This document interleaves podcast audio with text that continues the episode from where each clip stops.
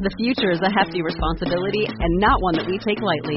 But then, taking things lightly has never been what Hefty is about. That's why we've created the Hefty Renew program that turns hard to recycle plastics into valuable resources like park benches and building materials. To participate, simply fill up an orange Hefty Renew bag with accepted items, tie it up, and drop it in with your regular recycling. That's it. It's that easy. It's time to rethink recycling with Renew. Particular valued resources may vary by geography. More info available at heftyrenew.com.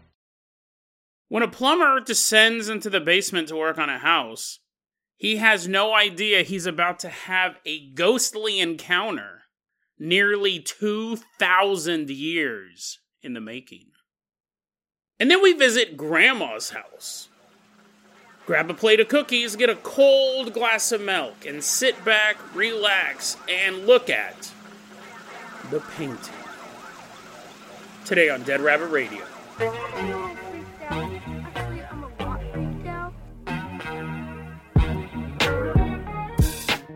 Everyone, welcome back to another episode of Dead Rabbit Radio. I'm your host, Jason Carpenter. I'm having a great day. I hope you guys are having a great day too. Hope you guys have lots of fun plans for the weekend. I hope you guys stay warm. I pre recorded all the episodes this week so I could turn on my heaters. So if aliens invade or ghosts attack the president or something crazy and I don't respond immediately, that's why. Although I will have to say, if either of those do happen, I will make an extra episode. I will slot it in this week. But someone who never has to do extra work because they're always on top of things, running into Dead Rabbit Radio Command right now. Everyone get on your feet and give it up for Minimum Zucchini. Woohoo! Yeah! Wee! He's all rolling on in. Big old zucchini rolling on in to Dead Rabbit Radio Command.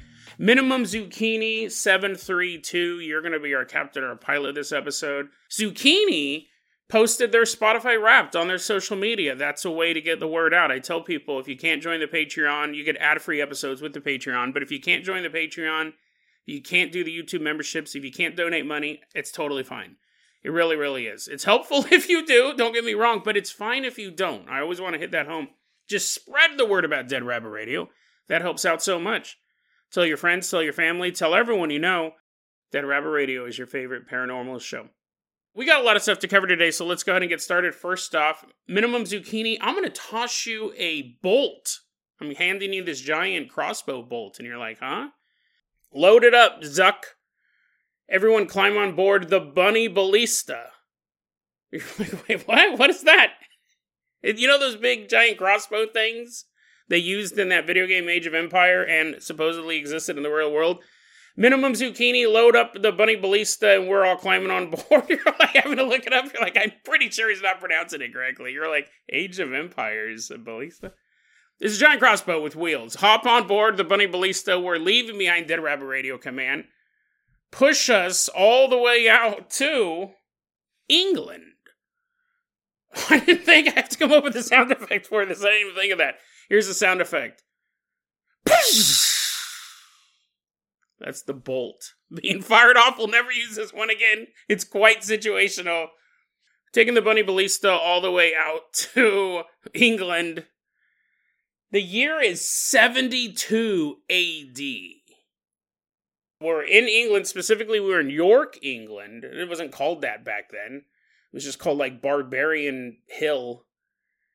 We see these Roman soldiers walking by, like duck, duck. We're hiding behind the hill, Barbarian Hill.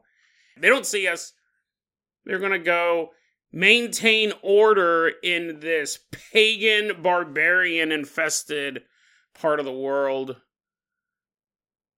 And then we're just like sit there for a couple weeks, right? You brought a couple weeks of food before you listen to this podcast, right? You bought a bunch of MREs. We're sitting there for a while. A couple weeks pass, we see them marching back.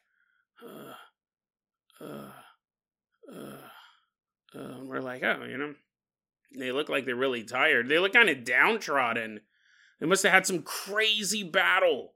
Some crazy battle down the road. It was amazing. It was more intense than Lord of the Rings. Sorry, we weren't there to watch that. We just were sitting on this hill. We see them trudge back to their outpost. And that's when this story starts in 72 AD, because that's when Romans did invade this part of England and they set up a command center They controlled this area for quite a while until about 500 AD, where they abandoned it. They're like, we're done. And the reason why was because the Anglo Saxons kept raiding this particular outpost. They're like, oi, oi, oi. They're all running up with their clubs and stuff. Like, Romans are like, ah, oh, there's too many of them. Every time I stab one of them, two more appear. Oi, oi, oi. Hitting the, hitting the Romans with their clubs. And Romans are like, we're out of here. There's just too many Anglo Saxons. So the Romans retreated. And there's a brief dollar store history lesson for you. Now we're going to flash forward to February 1953. February 1953, we're in York, England. We're about to meet this young man. He's an 18 year old dude named Harry Martindale. And he's an apprentice plumber. So he's like, oh, I'm just going to sit here. I'm going to play with these pipes a bit. I'll take my wrench and go squeaky, squeaky, squeaky. And then the water will flow from the toilet. It's all flowing right into his mouth. He's like, oh, this is why I'm an apprentice. Also, I have a horrible poop fetish ah, his boss is like, Harry, move out of the way. Why, why are you swallowing that? He's like, oh, oh. anyways. He just to be clear, I'm pretty sure this guy is still alive. He does not have a crippling feces fetish, just so we're clear. He's an apprentice plumber. And he gets tasked with the job of going down into the treasurer's house. That's the name of this building. Anyways, uh, this place is called the Treasurer's House in York, England. He's down in the basement of the Treasurer's House, or the cellar. I don't know if there's a difference between the two. Maybe it's like they call it that in Britain. Harry's down in the cellar and he's like, Oi, I need to do some work. Hmm, he's looking around. He goes, What I need to do is I need to punch a hole in that ceiling above me. Some may call it the floor if they were up there, but I will call it the ceiling and I'm gonna poke a hole through it because I need to get to some pipes. He needs to set up his peephole. It's right into the bathroom. He's like, ooh la la. Anyways, he goes, I need to punch a hole in the ceiling of this cellar. So he grabs his ladder and he sets it up, and he's trying to knock this hole in the ceiling of the cellar. This cellar's like an old timey cellar. It's not like there's a bunch of cement throwing down it's not like it's hardwood floor. Apparently, it's like dirt cellar, and there's like bumps and grooves in it. So there's like a dip at one point. There's a little hill at some point. It's I don't think anyone's living there at this point. Even if they were, I don't think they're spending much time in the cellar because it's unfinished. It's been around for a long time, not 72 AD, but this building is old. He's up on this ladder and he's trying to punch a hole in the ceiling. All of a sudden, he hears a this what he says is a musical note. He described it as a musical note. He goes, if I had to like guess what instrument caused it, he goes, I think it was like a trumpet, but it wasn't like uh,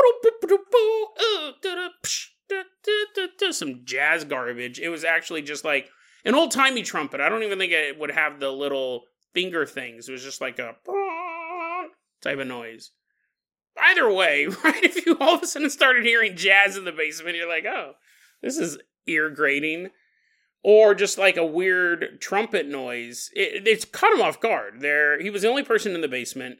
There was no trumpets as far as he knew. He hears this blare, and then he hears it again.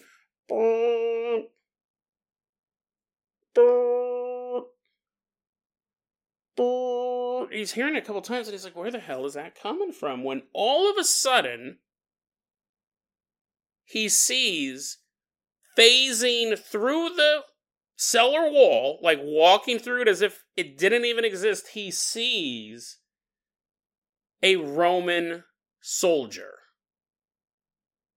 He sees this Roman soldier just walk through the wall. He's in the cellar on a ladder on uneven ground. That's bad enough.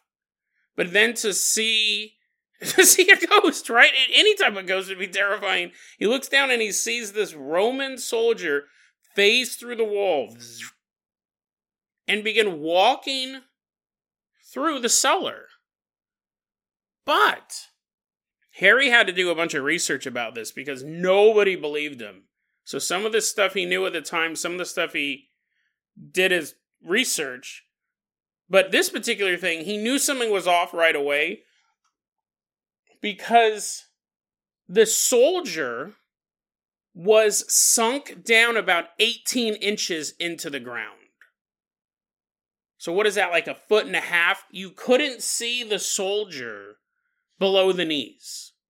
It's like he not only walked through the wall, but he's walking through the cellar floor. Harry on the ladder, he's standing on the ladder. He said that the Roman soldier, his helmeted head came up to about Harry's waist. He couldn't see anything below the knee with this guy. But this soldier is walking through.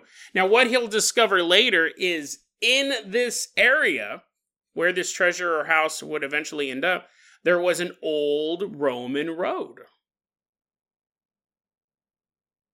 But over time, aka mud flood, right? That's a big conspiracy theory, mud flood.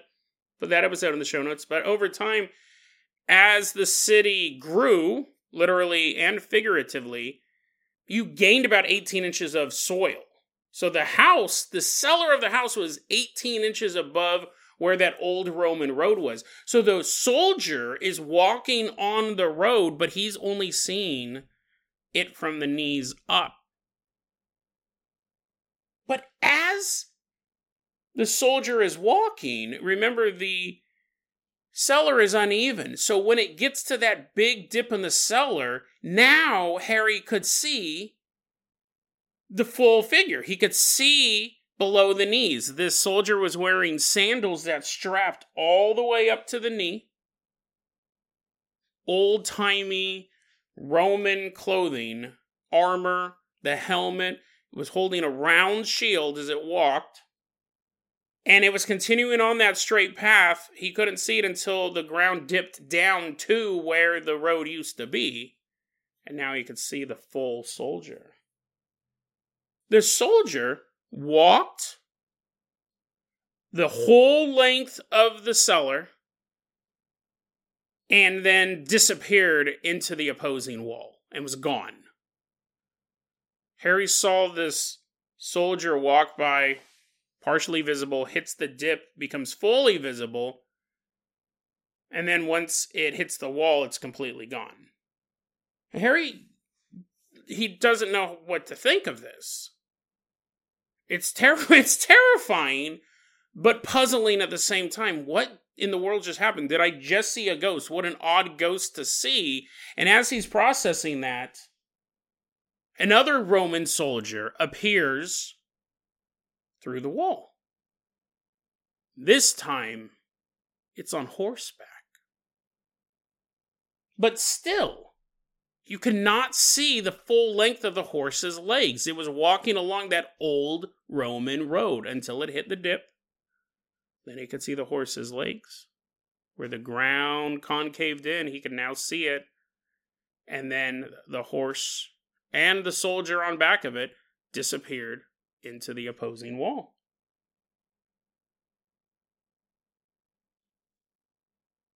Harry is having a really hard time processing all of this right now. It would be hard enough to deal with a ghost at work, but he's seeing ghosts that are. Listen, man, you're in England. You figure you're going to see like some Victorian babe floating around with like the corset being like, save me, save me.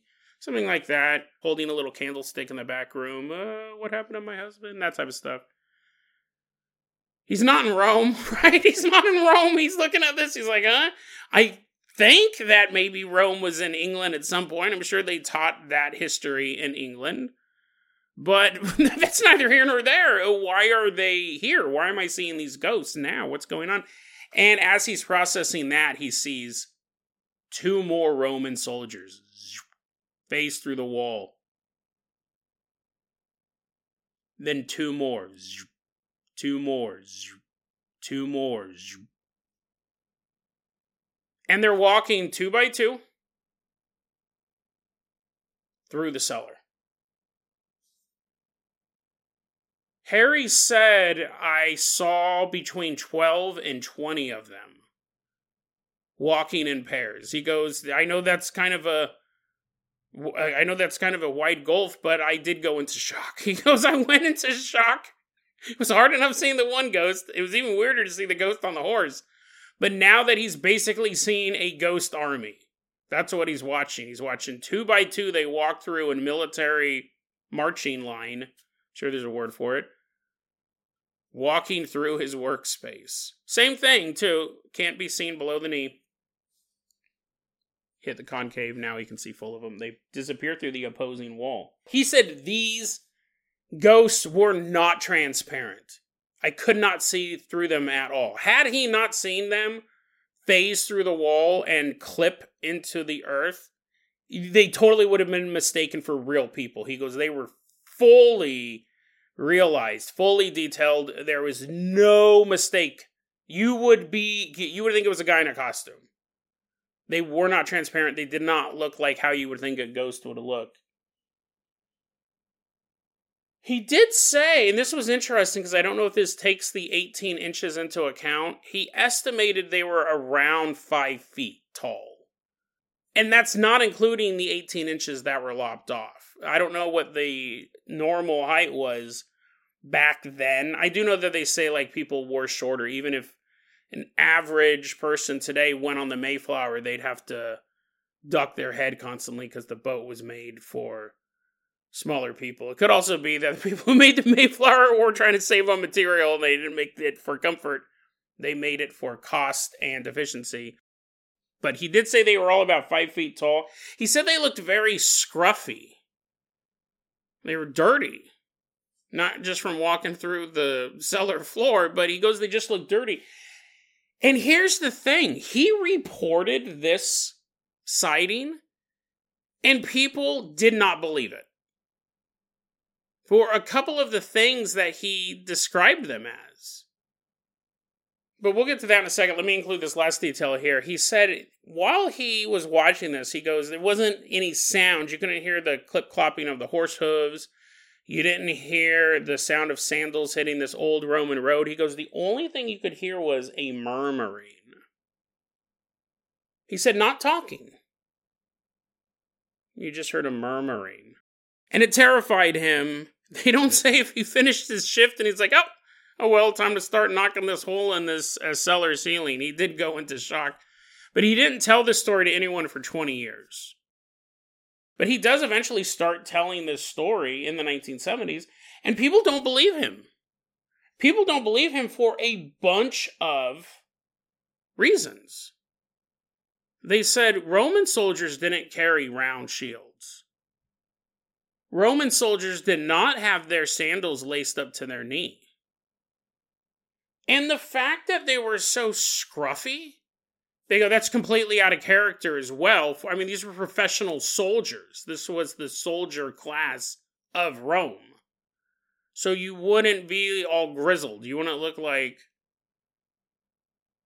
Rick Grimes from The Walking Dead. Even though these guys were The Walking Dead, you wouldn't look like it.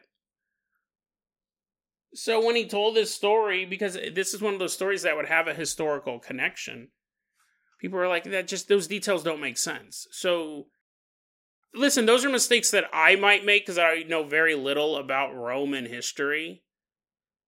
I could easily fake something like this and I would probably get historical details wrong. So when Harry started telling the story, people were like, well, we do know that Romans were in the area, but none of these details match up. Is this guy watching too many like Ben Hur movies? And it's interesting because York, England, does claim to be the ghost capital of the world. There are a lot of hauntings in this area, but this particular one, there was pushback from historians, and they're like, that's not how Roman soldiers. Uh, that's not how they equipped themselves, and that's not how they would keep up their appearance. Well, what's interesting is later on, after he had told this story, they were doing an archaeological excavation at Hadrian's Wall, which date, dates back to the time of the Roman invasion of England. When they were digging this stuff up, they found that the auxiliary troops, not the main fighting force, but the auxiliary troops, were carrying round shields. And they also found proof that these auxiliary troops also laced their sandals up to their knees. So while a standard Roman soldier would not use that type of equipment, they did find proof that that equipment was used by their auxiliary troops. And Harry did more research on this as well because he wanted to figure out what was going on. This was after he told the story and he was getting this pushback. He found out about the road. That's why they were walking and they weren't completely visible. They were walking on a road that was lower than the ground was at that point. He said what he had found out that because these Roman soldiers were so far away from home and they're dudes, right? They got needs. He said that they would start dating and even sometimes marrying local women. But it was extremely dangerous to travel from your fort to a nearby village to bang your chick. They were constantly getting speared in the neck, they were constantly getting bludgeoned by these British barbarians. So what they would do is they would move as a group. It was it was the first group date. You would move as a unit. That was the only way to protect yourself because if you just travel, hey, I'm gonna go see Dolores this weekend, you're like, uh, you might want to bring like 12 to 20 guys with you before you go out there. He found out that they moved as a unit and they would be at that village, wherever they were at, for two weeks or more. And then when their leave was over, they would have to march back to their outpost, which was where York, England would eventually be. And on their journey back, they would not be shaven. Because they were out in this village for two or more weeks. They are on leave, they're out there, they're coming back, they're just one, they're it sucks that they gotta leave their girls. Two, they probably had to kill a couple people trying to attack them along the way. And three, they got to go back to work. So they're a little like, oh man. So that's why they were dirty and unshaven and just kind of like moving around, not like being all happy about being a Roman soldier. that's why they were dirty and unkempt, because they were coming back from leave. If this ghost story is true, this is the oldest ghost sighting on record.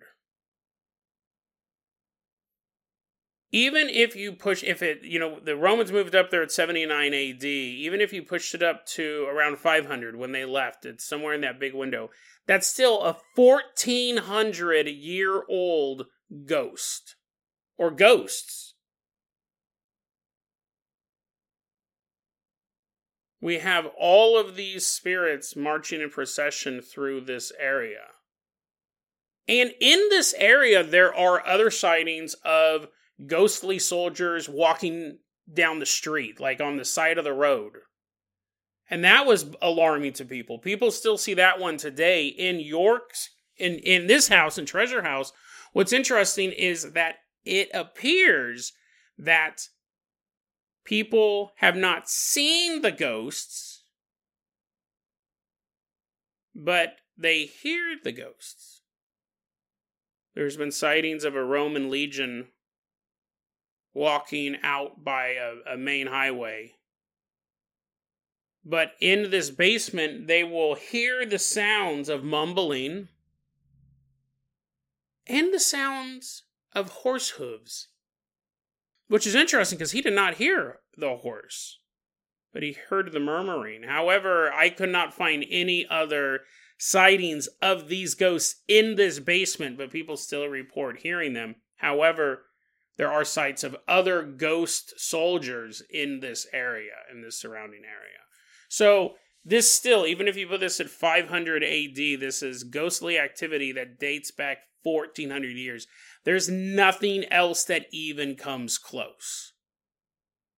There's ghost stories that predate that, obviously. There's ghost stories that predate Christianity. There's ghost stories that go way, way back to like Babylon. But those ghosts aren't around, as far as we can tell. This is the oldest ghost sighting on record. What's interesting is it is a more basic type of ghost account. It's basically a recording. It's not that you couldn't stop those ghosts and communicate with them. You couldn't use a Ouija board and communicate with them. It's technically an event playing out. Same way you can't talk back to a VHS cassette playing in a VCR. You can watch it, but you can't interact with it. The ghost that's hiding underneath your bed, that's like a video game. You can interact with it. But still, even though that this may just be one of those recorder hauntings, still the, the oldest one on record. Absolutely fascinating, and I love it that he first off i love that he told the story because he could have easily never told anybody because it was just too embarrassing and too weird. And once he did tell it he did get pushback. People go that's not true. That's not true. So it took time for history and archaeology to catch up to what he had seen, which showed that those details were right. That's just absolutely bizarre, and I love stuff like that. So he told the story, and this is, as far as we know, the oldest ghost sighting ever, and still active. People can still hear the noises. People can see other Roman soldiers in this area, which would still date back to that same time period bizarre. It's absolutely bizarre. Why are we seeing Roman ghosts and not ghosts of the Anglo Saxons in the area? Who knows? Why have these ghosts hung around for so long when most ghost stories, like, you know, you can go to this castle in Scotland that was built 200 years ago and you can see this ghost of this woman as she's floating around. She fell off the balcony. Now she's floating around the daycare that's generally like the limit. That's always been about maybe 200, 250 years around there. America has a lot of Revolutionary War ghosts. But they don't have a lot of ghosts of like pilgrims. But here we have the oldest one. And, I'll say this it's, it's on one side, on a researcher side, that's totally awesome. On the other side, it's really kind of terrifying to think that you could become a ghost and live for 1300 years afterwards. Fascinating stuff. As a paranormal researcher, this is the kind of stuff that you want to see. And I've talked about it. It's so funny. I've mentioned this story a lot on the podcast, and I've never actually covered it, so I wanted to cover it for you. I say that this is a recorded haunting. That's most likely what it is. I don't know if people have tried communicating with them or any of the other Roman soldiers in the area because a lot of times like you're driving down the road and you see you see a soldier see roman soldiers walking down the street. Most people don't have a ouija board in their glove compartment. I wonder if people have tried communicating with these. But again york is considered or they say that they're the ghost capital of the world. So hopefully somebody has tried. I don't know if these are actually the souls of dead soldiers doomed to march on for eternity. It could just be a recording playing out over and over again but still um fascinating, fascinating stuff. It outdates 99% of all ghosts by a thousand years minimum. Why is this one so resolute in staying behind? Who knows? Interesting stuff, though. Minimum Zucchini 732. I'm going to go ahead and toss you the keys to the world famous Carpenter Copter. Everyone hop on board. We're leaving behind York, England. Fly us all the way out to Grandma's house. Grandma's house. Yay! We're all running in, and Grandma's standing there giving us all a big hug. Her arms are all reaching around everyone. Oh, I'm so glad to see you. Oh, you look so good. Ooh. We're all getting kisses on the forehead. the grandma with a million mouths kissing us. Who doesn't love grandmas? I know some people have bad grandmas, and that sucks because grandmas are supposed to be like top tier parents, right? Like my parents were awesome. Don't get me wrong, but nothing beats a good grandma. And that's where this story takes place at grandma's house. We don't know exactly where it was. We don't even really have a time period. I kind of placed the story around pre 2001 but you know, not like 79 AD. That technically is pre 2001. Fairly recent, but definitely pre 2001, based on a couple clues. We're about to meet this young man. Let's go ahead and call him Marcus. And I say young man, actually, when the story took place, he was a young boy. Grandma, Grandma, running up into Grandma's arms. Oh, Marcus, you're getting to be such a big boy. Look at you. I can't wait to feed you some pancakes. Oh, Grandma, you're the best, Marcus says. He visits his grandma often. He gets to hang out with grandma, grandma gets to hang out with him. What a what a win. Win-win, right? And he goes in my grandma's living room. She had a painting. She actually had a lot of old antique stuff. Marcus explains his grandma is a bit of a hoarder, but not like a I need all the toilet paper in the world. Ooh, USB cable. Let me put that in this box of USB cables. Not that type of hoarder. Antiques. She hoarded antique things, paintings, and knickknacks, probably like old rusty farm equipment, like a lot of old people used to do. I don't know if they still do that. But she had all this stuff, so much so that she actually had storage units where she would eventually have to move some of these antique items to make room for the new things she got. But in her living room, there was a painting, and this painting in particular depicted two women and a piano. Both women were wearing yellow dresses, and one of the women was playing the piano, fingers poised above the ivory keys, getting ready to practice her piano playing. Marcus didn't specifically say if the other woman was standing next to the piano or sitting on the bench with her. I'm not sure. I wanted to include that detail in case somebody does find this painting and goes, "What? She's not sitting as well," and chucks it. If you find, if you happen to find a painting, two women in yellow dresses and one's and they're either both sitting down or one standing up, save it. Save it. Probably lock it up though. For the clarity of this narrative, we'll say they're both sitting down though. So there's a painting of a woman in a yellow dress, her hands resting on the keys of the keyboard. And then sitting next to her is another woman in a yellow dress, as if it is her instructor. It is a piano teacher or tutor, or however you would describe that. Marcus said, You know, over the years, I had spent many nights spending the night at my grandma's house. And often, when he was in the living room late at night, I don't know if he was crashing on the couch or just up late playing Nintendo, but he goes, Many nights I spent at my grandma's house, and in the living room was this painting. And late at night, it moved. Not the frame itself, the people in the picture began to move. He said he would watch the woman play the piano while tapping her foot to the rhythm. While the instructor would sit there and listen, nodding her head in approval. However, Sometimes the instructor would shake her head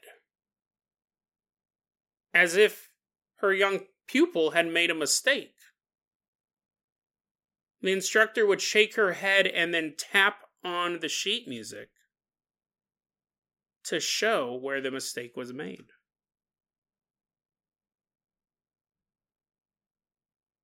Marcus said there was no sound. You didn't hear the tapping foot, you didn't hear the piano playing, but you could watch this play out.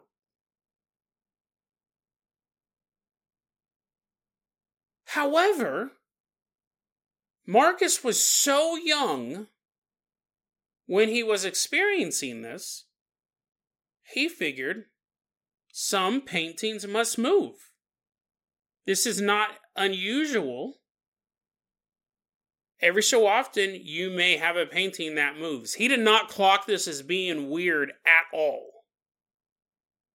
Until, this is why I say pre 2001, a few years later, he was watching a Harry Potter movie. I've never seen Harry Potter. I've never read the book, so I don't know which one this takes place in. I'm assuming the first one.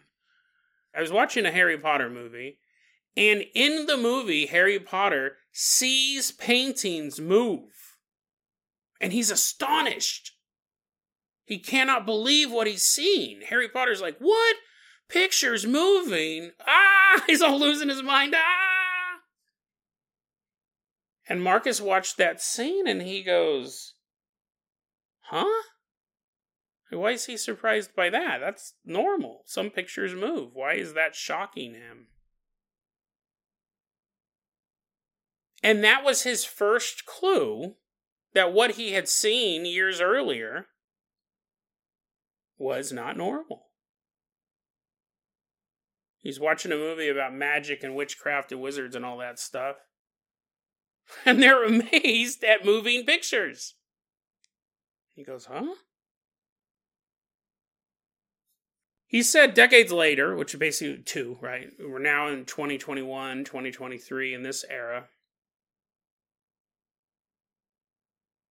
It dawns on him that he has not seen that painting at his grandma's house for a while. This was something he experienced as a kid. And then he makes no mention of it, even post seeing the Harry Potter movie. No mention of it until recently. He realizes hey, wait a second. That moving painting, those shouldn't exist. I saw it as a kid. I thought it was normal. I saw Harry Potter that was his first clue. That wasn't like a wake up call for him. And he rushed back to his grandma's house. He goes, huh, what? That's not normal? He said, time passed and he realized that when he visited his grandma, he hadn't seen that painting in a while.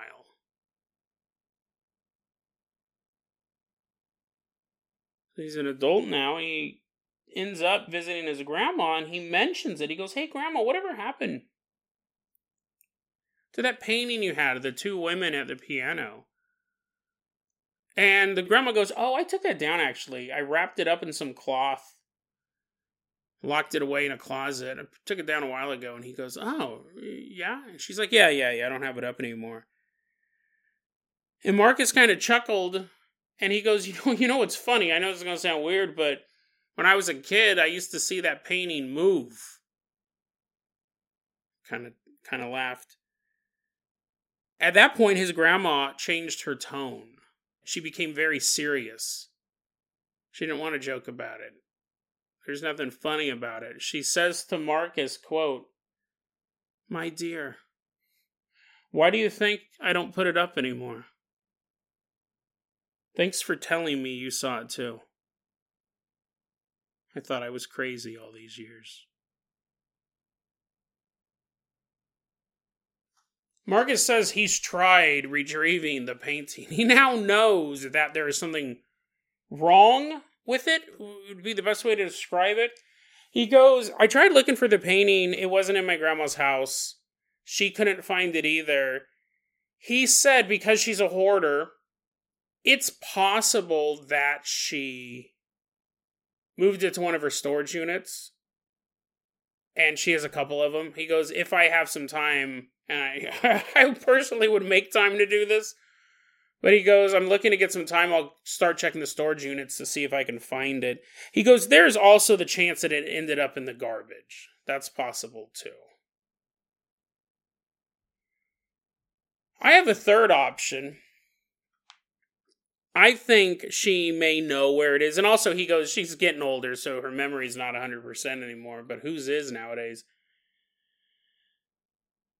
I think it's possible that she knows where it's at and she doesn't want him to get it. Because it's just.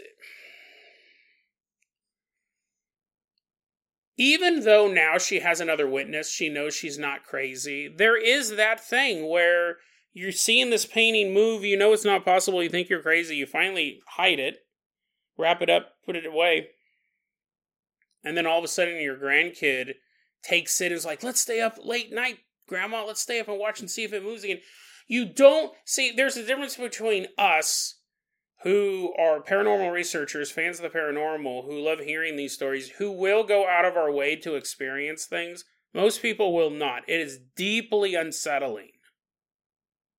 to be confronted with something that is not real.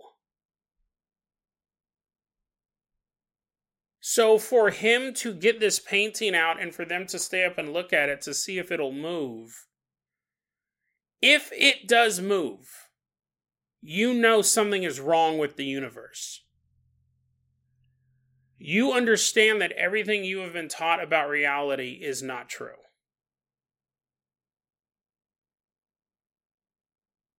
And you don't want to be confronted with that. Even though they have both seen it move, you can rationalize it a hundred different ways. But when you are sitting there watching it, waiting for it to move with another observer, and it starts to move, what does that tell you about everything you know? It's very, very uncomfortable. It would make you very, very uncomfortable. Not me, not you, but I'm talking about someone who wrapped it up in cloth and put it away. It's too much. It is too much. You would now be confronted with reality, even though you may believe in ghosts, even though you may believe in Bigfoot or aliens. Those are established things. People have believed in ghosts since the dawn of civilization, and probably before that. This is something out of a Harry Potter movie.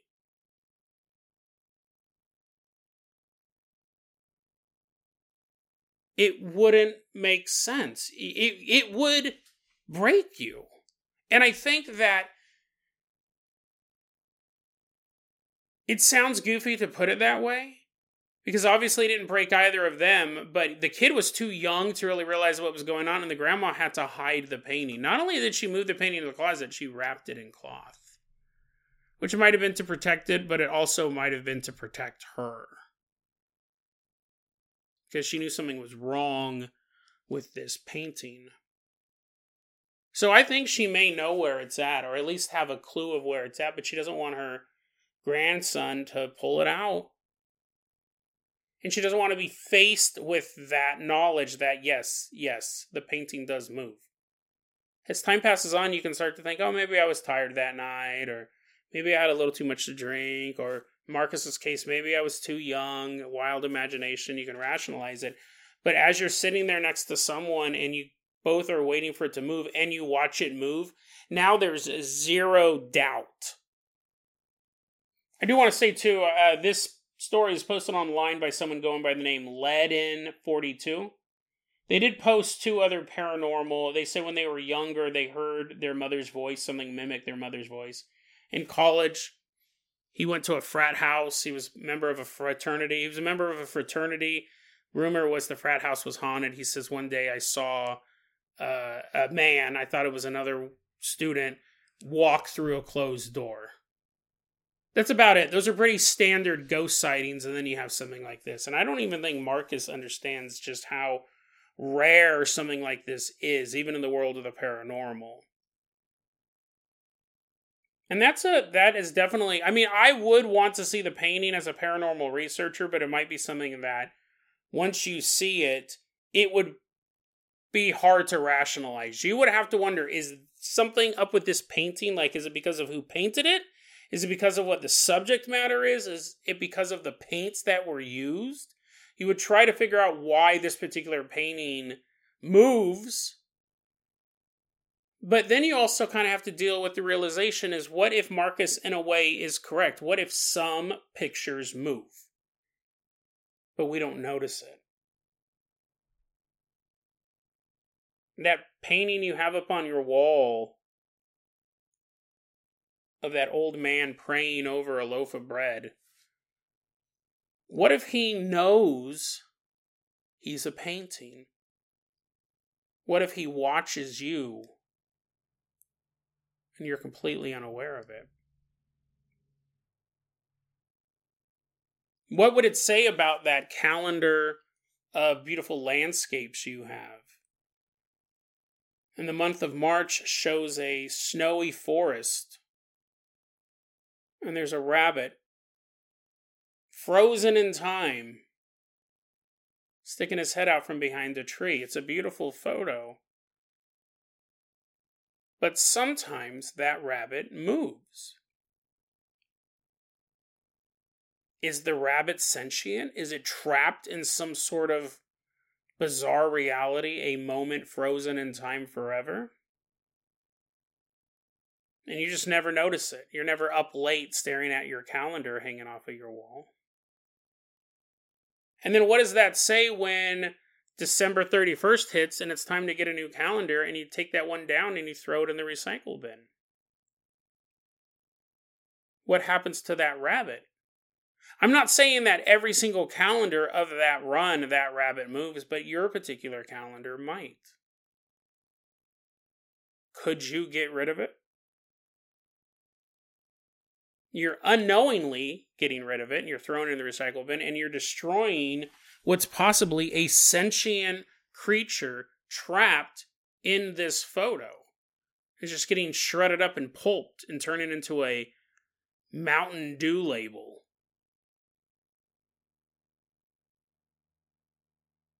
Or is this truly a one off painting? A painting of two women who not only are playing out a scene, but it appears the scene can change. Sometimes the woman makes a mistake and sometimes she doesn't. So it is not a repeatable event. It's repeatable in the fact that it will keep moving only late at night, which again is a weird thing, but also the fact that sometimes she makes a mistake and sometimes she doesn't. What is going on in the universe of that painting? These are all questions you do not have to answer if there is a ghost in your house or an alien tapping outside your window. There's none of that stuff comes into play. Both of those can be terrifying events. Both of those can be mind blowing in different ways, proof of life after death proof that we are not alone in the universe. But this is so far removed from either of those, or really anything else that we cover. It's so mundane as well. You could go, it's just the moving painting. It doesn't involve a galactic empire. It doesn't involve proof that consciousness survives the mortal body. But it shouldn't exist even in the world of the weird a painting that not just moves. I've come across stories of paintings before where there's a boat trapped in a storm which would be terrifying right? That that it, this isn't a one-off story. I have come across stories like that before. And i guess i never really rationalized. I figured it was just the boat in the storm. It's just replaying out what's in that picture. I never really thought about the people on the boat in the storm? What were they going through? A moment captured in time. That actually, now that I think about it, again, like I read that and I go, well, that's weird. I think that was actually pre show. I don't think I came across that while I was working on the show. But all the people in that boat trapped in that moment in time forever. If you destroy the painting, what happens to the people? If this painting got destroyed, what would happen to the two women? Bizarre questions we do not have to ask, even when we cover the paranormal as mind bending as it can be. We come across stories that flip the game board and make us reevaluate everything. So, if you happen to be checking out an estate sale this weekend or any weekend, and you come across an old painting of two women in yellow dresses seated in front of a piano. Think twice before you buy that and take it home. You may just think it looks good. You may know nothing of its paranormal possibility. Or you may go, this is a find. This is that one in a kind painting. And I'm buying it because I know what it's capable of. But the big question is do you? Do you truly know what is powering this phenomenon? A moving painting might seem like the find of a century, proof of the paranormal framed in your own living room. But could you truly sleep soundly at night? Knowing that something that breaks all the rules of reality is in your home. Because we don't know what it is. We don't know what it's capable of. How long could you let that hang on your wall before you also wrapped it in cloth and hid it somewhere in your house? And even then, you knew in the darkness, those two women were still sitting at the piano, playing music, correcting mistakes. If you saw this painting move, could you ever trust your eyes again? If you saw this painting move, could you ever trust reality again? How long would it be before you wrapped it in cloth and hid it away, hoping to hide proof that the world is not what you think, hoping to forget the memory of truly seeing all laws, all facts shattered right before your eyes. But the memory will never leave you. Even though that painting hides in the darkness, you would know those women are still sitting at the piano, practicing a song no one will ever hear. DeadRabbitRadio at gmail.com is going to be our email address. You can also hit us up at facebook.com slash deadrabbitradio. TikTok is at deadrabbitradio.